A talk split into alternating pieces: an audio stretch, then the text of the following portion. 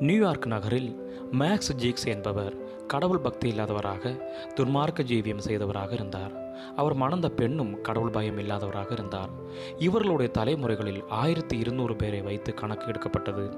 இதில் முன்னூற்றி பத்து பேர் ஏழ்மையான நிலையில் ஒரு வீடும் வேலையும் இல்லாமல் கஷ்டமான நிலையில் இருந்ததாக கூறப்படுகிறது. இதில் சிலர் தங்களது ஒழுக்கமில்லாத வாழ்க்கையினால் தங்கள் சரீரங்களில் வியாதிகளை வரவழைத்துக் கொண்டார்கள். இதில் சிலர் திருடர்களாகவும் சிறைக்கு அனுப்பப்பட்டனர். இவர்களது இந்த நிலையினால் அரசாங்கத்திற்கு பதினைந்தாயிரம் டாலர்கள் விரயமானது. அதே நகரில் ஜோனத்தான் எட்வர்ட் குடும்பம் இருந்தது.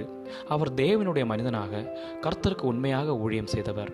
அவர் மணந்த பெண்ணும் கர்த்தருக்கு பயந்தவர்கள் ஊழிய அழைப்பு பெற்றவர்கள்.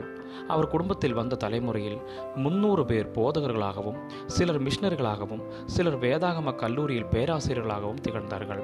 சிலர் வக்கீல்களாகவும் நீதிபதிகளாகவும் இருந்தனர். மேலும் இதில் ஒரு சிலர் முதல்வர்களாகவும் ஜனாதிபதியாகவும் இருந்தனர். இவர்களது குடும்பத்தில் அநேகர் நல்ல செல்வாக்கு மிக்கவர்களாகவும் நாட்டில் உயர்ந்த நிலையில் இருந்ததாகவும் கணக்கெடுப்பு கூறுகிறது. பிரியமானவர்களே நீங்கள் நீதிமானாக இருந்தால் உங்களுக்கு பின்வரும் சந்ததியும் ஆசிர்வதிக்கப்பட்டதாக இருக்கும் இது நீங்கள் எடுக்கும் முடிவை பொறுத்துள்ளது. நீங்கள் கர்த்தருக்கு பயந்து அவர் வழிகளில் நடந்தால் வேதத்தில் சொல்லப்பட்டுள்ள எல்லா ஆசிர்வாதங்களையும் பெற்றுக்கொள்ள முடியும். அந்த ஆசிர்வாதங்கள் நமக்கும் நமது சந்ததியையும் சாரும். துன்மார்க்கனுடைய சந்ததி துன்மார்க்கமாக இருக்கும் என்பதற்கு மேலே கொடுக்கப்பட்டதான குடும்பமே சாட்சி.